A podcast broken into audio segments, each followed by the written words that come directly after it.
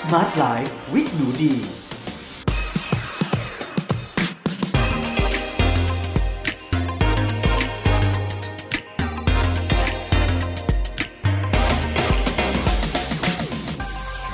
สวัสดีค่ะ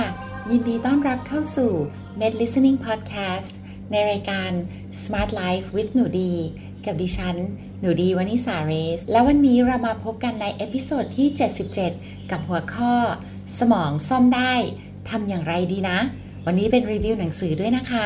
สวัสดีค่ะเพื่อนๆ วันนี้เรามาเจอกันใน episode ที่ 77 แล้วนะคะแล้วก็อย่างที่หนูดีได้สัญญาไว้ใน episode ที่แล้วค่ะกับหัวข้ออวสานอัลไซเมอร์สค่ะ ว่า episode นี้นะคะ เราจะมาพูดคุยกันเรื่องสมองอีกแล้วนะ แล้วก็รีวิวหนังสือค่ะ วันนี้ก็เป็นหนังสือแปลนะคะ ของคุณหมอนักเขียนนะคะ ที่เป็นเจ้าของผลงาน best seller ที่ขายได้ถึง 50,000 เล่มใน 1 สัปดาห์ค่ะ แล้วก็เป็นหนังสือนะคะ ที่คุณหมอสมองทั่วโลกแนะนำให้อ่านเลยนะคะ หนังสือมีชื่อว่าสมองซ่อมได้ค่ะ เป็นภาษาไทยนะ แล้วก็ภาษาอังกฤษนะคะ ชื่อว่า you can fix your brain ผู้เขียนคือดรทอมโอไบรอันนะคะ หรือว่าคุณหมอโอ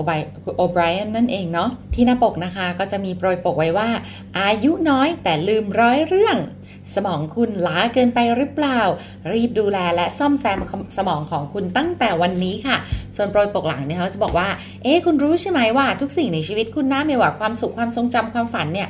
ทุกอย่างขึ้นอยู่กับก้อนเนื้อ จริงๆ มันไม่ใช่ก้อนเนื้อนั่นเป็นก้อนน้ำบวกไขมันบวกโปรตีนนิดหน่อยเนาะที่หนักเพียง 1.5 กิโลกรัม ภายใต้กระโหลกศีรษะของคุณนั่นเอง และคุณรู้ใช่ไหมว่าทุก 30 วินาที จะมีคนอเมริกันหนึ่งคนได้รับการวินิจฉัยว่าเป็นโรคในกลุ่มสมองเสื่อม สถิตินี้นะคะ ก็เพิ่มโดยไม่หยุดเลยค่ะ จนกว่าเราจะลองใช้เวลาอาทิตย์ละแค่หนึ่งชั่วโมงนะคะทำในสิ่งที่ดรทอมโอไบรอันได้เขียนไว้ก็เขียนในหนังสือเล่มนี้แล้วเนาะมันเป็นสิ่งที่ง่ายจนน่าเหลือเชื่อ แต่บำรุงสมองได้อย่างเหลือเชื่อเช่นกันเลยนะคะก็อันนี้ก็เป็นหนังสือนะที่ก็มีคุณหมอแนะนำนะคะเอ่ออันนี้เนี่ยจะมีโปรยเป็นคำนิยมนะคะของนายแพทย์มาร์คเมโนลาชิโนนะคะบอกว่า เช่นที่เขาเคยช่วยคนนับพันแก้ไขปัญหาระบบภูมิคุ้มกันมาแล้ว ดรทอมโอไบรอันจะนำคุณไปสู่สุขภาพสมองที่ดีขึ้น พร้อมกับศาสตร์ที่แข็งแกร่งที่สนับสนุนและคำแนะนำที่ทำได้จริงนะคะ ความสำเร็จจะเป็นของผู้ที่อ่านมัน นี่ก็เป็นหนังสือนะเล่มค่อนข้างใหญ่มากเลยนะทุกคน อืมราคาก็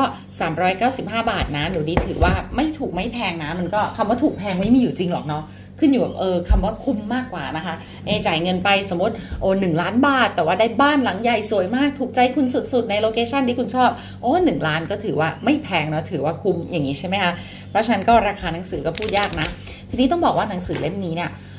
โหคือเขาพูดทั้งเรื่องอาหารนะคะ ทั้งเรื่องอาการทางสมองของคนที่แพ้กลูเตนการตรวจเลือดในส่วนที่เกี่ยวกับสมองการตรวจแอนติบอดีนะคะการโอ้โหอะไรเยอะแยะมากมายเลยเนาะแต่ว่า ริง ๆ แล้วเนี่ยหนูดีอยากจะรีวิวในบทสุดท้ายของเขาเลยทุกคน เพราะว่าเราอะไม่ค่อยได้พูดถึงบ่อยในในช่องนะคะในพอดแคสต์ของเราอันนี้ แล้วก็หนูดีก็ไม่หนูดีเคยพูดถึงครั้งเดียวหลักๆ เนี่ยในรายการของคุณวูดี้นะ ที่หนูดีไปออกนานมากแล้วเนาะเพื่อนๆเนาะก็แต่วันนี้เนี่ยอยากจะมาพูดถึงเพิ่มเติมนะคะในส่วนของอาหารเนี่ยเราพูดกันโอ้เยอะจริง ๆเขาก็บอกว่าเอออยากหลีกเลี่ยงอาหารที่มีน้ำตาลซ่อนอยู่นะ เพราะว่าน้ำตาลมันก็จริงๆแล้วมันก็ไม่ควรที่จะใช้ชีวิตยังไงโดยปราศจากน้ำตาลอะไรต่างๆ แต่เรามาดูตรงนี้ดีกว่าค่ะเรื่องราวของมลภาวะค่ะ เพราะว่าเราอะรู้อยู่แล้วเนาะว่าเออมลภาวะเนี่ยเป็นสิ่งที่เราต้องหลีกเลี่ยง เราหลีกเลี่ยงแบบสารแบบเอ่อตัว AQI ไอตัว PM ฝุ่น PM 2.5 นะคะ เราพยายามหลีกเลี่ยงแบบสารเคมีพิษที่ปนเปื้อนมากับอาหารของเรากับน้ำดื่มของเรากับอะไรต่างๆ รวมถึงมลภาวะทางอารมณ์ทางความรู้สึกใช่ไหมคะแบบเออความคนท็อกซิกคนที่เป็นพิษอะไรเงี้ยแต่มันมีอันหนึ่งที่คนพูดถึงน้อยนะน้อยเกินไปเลยนะคะ ก็คือในบทที่ 11 เล่มนี้ค่ะ อยู่ร่วมกับมลภาวะทางแม่เหล็กไฟฟ้าหรือว่า EMF นะคะ ก็คือ electromagnetic field เนาะซึ่งคุณหมอเนี่ยพูดถึงว่าด้านสุดท้ายของพีระมิดสุขภาพ คือการประเมินความเสี่ยงของพวกเราในด้านมลภาวะ ทางสนามแม่เหล็กไฟฟ้านั่นเองแล้วถ้าพูดถึงตรงนี้ทุกคนก็นะคะ ต้องขออนุญาตพูดถึงสิ่งที่มันเป็นอวัยวะล่าสุดของมนุษยชาตินะคะ นั่นก็คือโทรศัพท์มือถือนั่นเองนะคะ เออ มันเป็นยังไง เดี๋ยววันนี้เรามาคุยกันถึงประเด็นนี้ดีกว่าเนาะ ตรงนี้เนี่ยคุณหมอเขาพูดไว้ตลกดีค่ะเขาบอกว่า เอ๊ะ ตอนนี้ผมคิดว่าคุณผู้อ่านบางคนนะครับ อาจจะกลอกตาแล้วก็ถามว่าจริงเหรอคุณหมอทอม นี่คุณกำลังจะบอกว่า โลกแห่งการเชื่อมต่อและโลกไร้สายกำลังส่งผลต่อการคิดของเราหรือคุณหมอตอบว่าใช่แล้วครับ ผมกำลังบอกเช่นนั้น มีตัวอย่างของการไม่ฟังคนที่มีความคิดแหวกแนว แม้มีวิทยาศาสตร์สนับสนุนมามากมามาแล้วมากมาย โดยเฉพาะเวลาที่ข้อมูลเหล่านั้น ฟังแล้วไม่น่าสบายใจ จุดมุ่งหมายของผมคือการนำข้อมูลเกี่ยวกับอันตรายของ EMF มาแสดงให้คุณรับรู้ในรูปแบบที่เป็นเหตุเป็นผลและนำมาใช้ได้นะคะ ทั้งนี้ทั้งนั้นเนี่ยต้องบอกนิดนึงคนเราเนี่ยชอบฟังข่าวดี เกี่ยวกับนิสัยแย่ๆของเรานะคะ ที่อย่างที่ถ้าพูดภาษาอังกฤษเขาบอกว่า we love to hear good news about our bad habits เช่น เวลาได้ยินบอกโหกินแบบว่าไขมันเยอะๆเนี่ยคือดีกับสุขภาพกินไขมันได้เต็มที่เลย ยิ่งกินยิ่งผอมอฟังแล้วมันรื่นหูจังเลยนะคะ หรือว่าจะมีช่วงหนึ่งที่บอกว่าโอ้มีงานวิจัยออกมาเยอะเลยบอกอกินไข่ไปเลย กินเยอะๆไม่มีผลต่อคอเลสเตอรอลนู่นนี่นั่น blah blah blah ก็เราก็ไม่รู้ว่างานวิจัยนั้นเนาะมันได้สนับทุนสนับสนุนมาจากธุรกิจไหนนะคะ ในบางงานวิจัยเนาะก็จะเป็นทุนสนับสนุนจากธุรกิจใครเลยอะไรประมาณนี้ แต่ใด ๆก็ตามนะคะ ก็หนูดีก็ได้คุยกับคุณหมอหนูดีนะ มีอยู่ช่วงหนึ่งบอกโอ้โหกินไข่เลย กินไปเลยทั้งแบบไข่ขาวไข่แดงเนี่ยไม่มีผลต่อคอเลสเตอรอลนะมันมันมีออกมาช่วงหนึ่งจริงๆหนูดีก็ไปถามคุณหมอช่วงนั้นแบบตรวจร่างกายประจำปีพอดีเนาะคุณหมอคุณหมอเฮ้ยสรุปตอนนั้นยังไม่ได้กิน plant-based นะ ไข่เนี่ยกินได้ไหมคุณหมอ คุณหมอบอกอืมหมอก็เห็นข่าวเห็นงานวิจัยอยู่นะ แต่ว่าคนไข้ของหมอนะคะ ที่คอเลสเตอรอลอะเริ่มลดลงไปดีแล้วเนาะก็ไปเห็นข่าวพวกเนี้ยก็กลับมากินไข่แบบเต็ม max เลยนะคะ ปรากฏว่าก็กลับมาก็ค่าคอเลสเตอรอลก็กระฉูดเหมือนเดิมเลย คุณหมอก็บอกเออ พวกนี้ฟังหูไว้หูนิดนึงเนาะนะคะอะกลับมาอยู่แหมพูดถึงว่า we love to hear good news about our bad habits แล้วเนาะวันนี้จะมา bad news เลยนะคะ ว่าเออมือถือของเรานะ เราจะอยู่ร่วมกับเขายังไงนะคะ ที่เขาไม่มีผลเสียต่อคุณภาพการทำงานของสมองของเราค่ะในโลกที่มีประชากร 7,000 ล้านคนนะคะ อันนี้จะอยู่ในหนังสือคุณหมอหน้าที่ 401 นะคะ คน 6,000 ล้านคนมีโทรศัพท์มือถือ อะ มี 7,000 ล้านคนนะ อันนี้ก็เป็นในปีที่เขียนนะคะ ของปีนั้นเนาะ 6,000 ล้านคนมีโทรศัพท์มือถือ เด็กและวัยรุ่นมีโอกาสเกิดโรคมะเร็งทางสมองมากขึ้น ร้อยละ 500 หากใช้โทรศัพท์มือถือ มีการศึกษาวิจัยโดยราชวิทยาลัยอายุรแพทย์ ที่รายงานเรื่องโทรศัพท์มือถือกับสุขภาพในการประชุมนานาชาติเนี่ยค่ะจากการวิเคราะห์ข้อมูลเพิ่มเติมของการศึกษาที่ใหญ่ที่สุดชิ้นหนึ่งนะคะที่ศึกษาความสัมพันธ์ระหว่างโทรศัพท์มือถือและโรคมะเร็ง โดยศาสตราจารย์นายแพทย์ ดรเลนนาร์ดฮาร์เดลศาสตราจารย์ฮาร์เดลกล่าวในที่ประชุมว่า คนที่เริ่มใช้โทรศัพท์มือถือก่อนอายุ 20 มีโอกาสเกิด glioma หรือว่ามะเร็งในสมองเพิ่มมากขึ้นถึง 5 เท่า ก่อนหน้านี้เราเคยพูดถึงการลดลงของตัวอสุจิในผู้ชาย นี่เป็นเหตุผลหนึ่งว่าเพราะอะไร การใช้โทรศัพท์มือถือไม่เพียงแต่ทำให้การเคลื่อนที่และการทำงานของอสุจิลดลง แต่ยังทำให้ DNA หรือสารพันธุกรรมในการสืบพันธุ์ของมนุษย์นี้เสียหายด้วยนะคะ อันนี้ก็คุณหมอเขาพูดถึงในกรณีของคุณผู้ชายนะคะ ที่เอาโทรศัพท์มือถือเนี่ยใส่ไว้ในกระเป๋ากางเกง และเดี๋ยวมันต้องมีคนหัวหมอดิฉันนะแอบคิดนะตึ๊กขึ้นมาเดี๋ยวก่อนนะนี่ทางกลับกันคุณหมออะ คุณหมอพูดว่าอย่างเงี้ยเหมือนทำให้ผู้ชายมีเสี่ยงเป็นหมันหรือมีลูกยากขึ้นหรอเอางั้นนี้คนที่เขาอยากคุมกำเนิดอะไรประมาณนี้ที่เขามีแฟนที่เขาแบบเออรู้ว่าต่างคนต่างซื่อสัตย์ต่อกันอย่างเงี้ย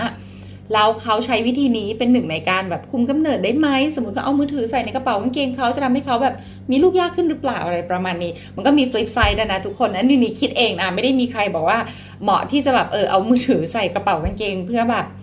เป็นการคุมกำเนิดในอีกรูปแบบหนึ่งไม่ได้นะคะ แต่ดิฉันแอบคิดเนี่ยแบบว่าซนๆอะกลับมากลับมากลับมาที่เนื้อหาสุดท้ายการวิเคราะห์ของข้อมูลที่ยังไม่ได้รายงานนะคะ ตีพิมพ์ ยังแสดงว่าอัตราการดูดซึมรังสีแม่เหล็กไฟฟ้าในสมองของเด็กวัย5และ 10 ขวบเนี่ยสูงกว่าการดูดซึมของสมองผู้ใหญ่มากนะ ข้อมูลแสดงว่ารังสีแม่เหล็กไฟฟ้าทะลุผ่านสมองของเด็ก 5 ขวบได้นะคะ โดยตรงกระโหลกของเด็กอ่อนกว่ากระโหลกของผู้ใหญ่ ดังนั้น จึงกั้นรังสีได้น้อยกว่า เอ๊ะ แล้วทำไมเราจึงควรวิตกกังวลกับเรื่องเหล่านี้นะคะ 1. เพราะพลังงานจากโทรศัพท์ผ่านกระโหลกของเด็กมากกว่า เด็กจึงได้รับรังสีมากกว่า 2. เซลล์ของเด็กมีการแบ่งตัวเร็วกว่าเซลล์ของผู้ใหญ่ และระบบภูมิต้านทานหรือการป้องกันตัวของเด็กยังพัฒนาไม่เต็มที่เท่ากับของผู้ใหญ่นั่นเองค่ะ และสุดท้ายนั้นนะคะ เด็กมีโอกาสได้รับรังสีในช่วงชีวิตยาวนานกว่า จึงเสี่ยงมากกว่านั่นเอง ทั้งนี้เนี่ยต้องบอกว่าหนูดีเองอะก็คือเราเป็นครูใช่ไหม เราเองเนี่ยก็กังวลนะคะ เวลาเห็นคุณพ่อคุณแม่เลี้ยงลูกด้วยโทรศัพท์มือถือหรือว่า iPad หนูดีไปตามร้านอาหารเนี่ยหนูดีจะเห็นพ่อแม่ที่อยากให้ลูกอะคะ่ะไม่รบกวนเวลารับประทานอาหารเนี่ยให้ดูการ์ตูนนะคะหรือว่า สารคดี whatever เนี่ย ใน iPad หรือโทรศัพท์มือถือนะค่อนข้างเยอะมากๆนะ อันนี้ก็ทำให้เด็กเนี่ย ถูก expose หรือว่าอยู่ใกล้กับโทรศัพท์มือถือเนี่ย ในวัยที่เริ่มต้นอายุน้อยแล้วก็นานมากเลย เนาะก็เป็นอะไรที่น่ากังวลนะคะ ในหนังสือคุณหมอเนี่ยยังบอกว่านอกจากนี้นะคะความเสี่ยงต่อพฤติกรรมนะคะ ต่อปัญหาพฤติกรรมของเด็กยังเพิ่มขึ้นมากกว่าร้อยละ80หากพ่อแม่ของเด็กใช้โทรศัพท์มือถือขณะตั้งครรภ์ค่ะ แม่แม่เนี่ยค่ะจะใช้หูฟังเพียงวันละ 2-3 ครั้งระหว่างตั้งครรภ์ก็เพียงพอที่จะเพิ่มความเสี่ยงของเด็ก ในเกิดการเกิดภาวะซนและการขาดการควบคุมพฤติกรรมนะคะ อารมณ์และความสัมพันธ์กับผู้อื่นเมื่ออายุเข้าวัยเรียน หลังจากนั้นค่ะหากเด็กเริ่มใช้โทรศัพท์มือถือเนี่ยค่ะก็จะเสี่ยงต่อปัญหาพฤติกรรมเพิ่มมากขึ้นกว่าร้อยละ80 เสี่ยงปัญหาทางอารมณ์เพิ่มขึ้นร้อยละ25 เสี่ยงปัญหาความสัมพันธ์กับเพื่อนเพิ่มขึ้นร้อยละ34 เสี่ยงต่อภาวะโซนมากขึ้นร้อยละ35 และเสี่ยงต่อปัญหาความประพฤติร้อยละ49 ค่ะ ถ้าจะถามถึงข่าวดีนะคะ คุณหมอบอกมีเพียงอย่างเดียว ก็คือความสามารถในการทะลุผ่านของรังสีจากโทรศัพท์มือถือเนี่ยจะต่ำกว่าผู้ใหญ่เมื่อคุณถือแบตเตอรี่ไว้ที่ศีรษะ รังสีก็ไม่ได้ต้องเคลื่อนที่ไกลมากในอากาศกว่าจะมาถึงศีรษะของคุณ การทะลุผ่านของแม่เหล็กไฟฟ้าของโทรศัพท์มือถือจะลดลงเกือบร้อยละ 50 หากวางไว้ห่างจากร่างกายครึ่งนิ้วกำลังการทะลุผ่านจะลดลงไปร้อยละ 66 ห่างอยู่ห่างตัว 1 นิ้ว ดังนั้นหากคุณเก็บโทรศัพท์ไว้ในกระเป๋าเสื้อ คุณก็เสี่ยงต่อภาวะหัวใจทำงานผิดผิดปกติมากขึ้น หากคุณเก็บโทรศัพท์ไว้ในกระเป๋ากางเกง คุณก็เสี่ยงต่อภาวะน้ำมันสุจิ คุณภาพต่ำต่อมลูกหมากทำงานผิดปกติและมะเร็งต่อมลูกหมาก อันนี้คุณหมอบอกไว้นะ หนูดีอ่านไปนี่ก็กลัวดราม่ามากนะว่า เอ้ยเดี๋ยวมันจะแบบเฮ้ยพูดอย่างนี้หมายถึงว่าทำให้เกิดมะเร็งหรือเปล่า อันนี้หมายถึงว่าอาจจะ เพิ่มความเสี่ยงนะคะ เพราะฉะนั้นคุณก็ตัดสินใจในไลฟ์สไตล์ของคุณเองว่าเอออะไรที่มันจะปลอดภัยกว่า อย่างผู้ชายจะไม่ค่อยชอบถือกระเป๋าใช่ไหมแต่ผู้หญิงเขาชอบถือกระเป๋าไงเพราะฉะนั้นโทรศัพท์มือถือผู้หญิงส่วนใหญ่มักจะอยู่ในกระเป๋าที่วางห่างตัว และทั้งนี้ทั้งนั้นคุณผู้หญิงคุณผู้ชาย การใช้หูฟังแบบเสียบสาย แล้วก็เอามาใส่ที่หูแบบ แบบยุคเก่าอะแบบโบราณโบราณอะอันนั้นปลอดภัยที่สุดเลยนะคะ ทีนี้เนี่ยคุณหมอบอกว่าลองอ่านสิคะข้อกำหนดเอกสารนะคะที่มาพร้อมกับโทรศัพท์ iPhone เนี่ยข้างในจะมีตัวพิมพ์เล็ก ๆ ว่า quote ถือ iPhone ให้ห่างจากร่างกายอย่างน้อย 10มิลลิเมตรเพื่อให้ระดับการได้รับรังสีอยู่ในระดับที่กำหนดหรือต่ำกว่านะเห็นไหมเขาเขียนไว้นะคะ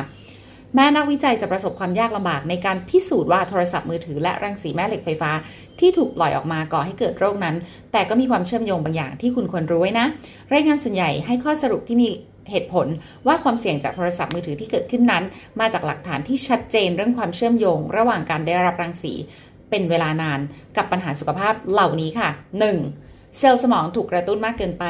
นักวิจัยจากอิตาลีพบว่าสนามแม่เหล็กไฟฟ้าที่ปล่อยออกมาจากโทรศัพท์มือถือ สามารถทำให้เซลล์ในเปลือกของสมองข้างที่ใช้โทรศัพท์นั้น ถูกกระตุ้นได้ประมาณ 1 ชั่วโมง ในขณะที่อีกข้างนั้นไม่เป็นไร 2. DNA เสียหายค่ะ Verum ซึ่งเป็นกลุ่มนักวิจัยชาวเยอรมันได้ศึกษาผลจากรังสีต่อเซลล์ของมนุษย์และสัตว์ หลังจากที่ได้รับคลื่นจากโทรศัพท์พบว่า DNA ในเซลล์เริ่มแตกออก การแตกของ DNA ไม่สามารถซ่อมแซมตัวเองได้ทุกครั้ง และอาจส่งผ่านไปยังเซลล์ในอนาคต และอาจเป็นจุดเริ่มต้นของการกลายเป็นเซลล์มะเร็งนะคะ อันนี้ต้องบอกนิดนึงนะ DNA ของเรามันมีการทำซ้ำทำซ้ำมาเนาะ แล้วเวลาที่มันทำซ้ำแล้วมันก๊อปปี้แล้วไม่เหมือนของเดิมเนี่ย อันนี้มันจะเสี่ยงทำให้เป็นโรคต่างๆนะคะเพื่อนๆ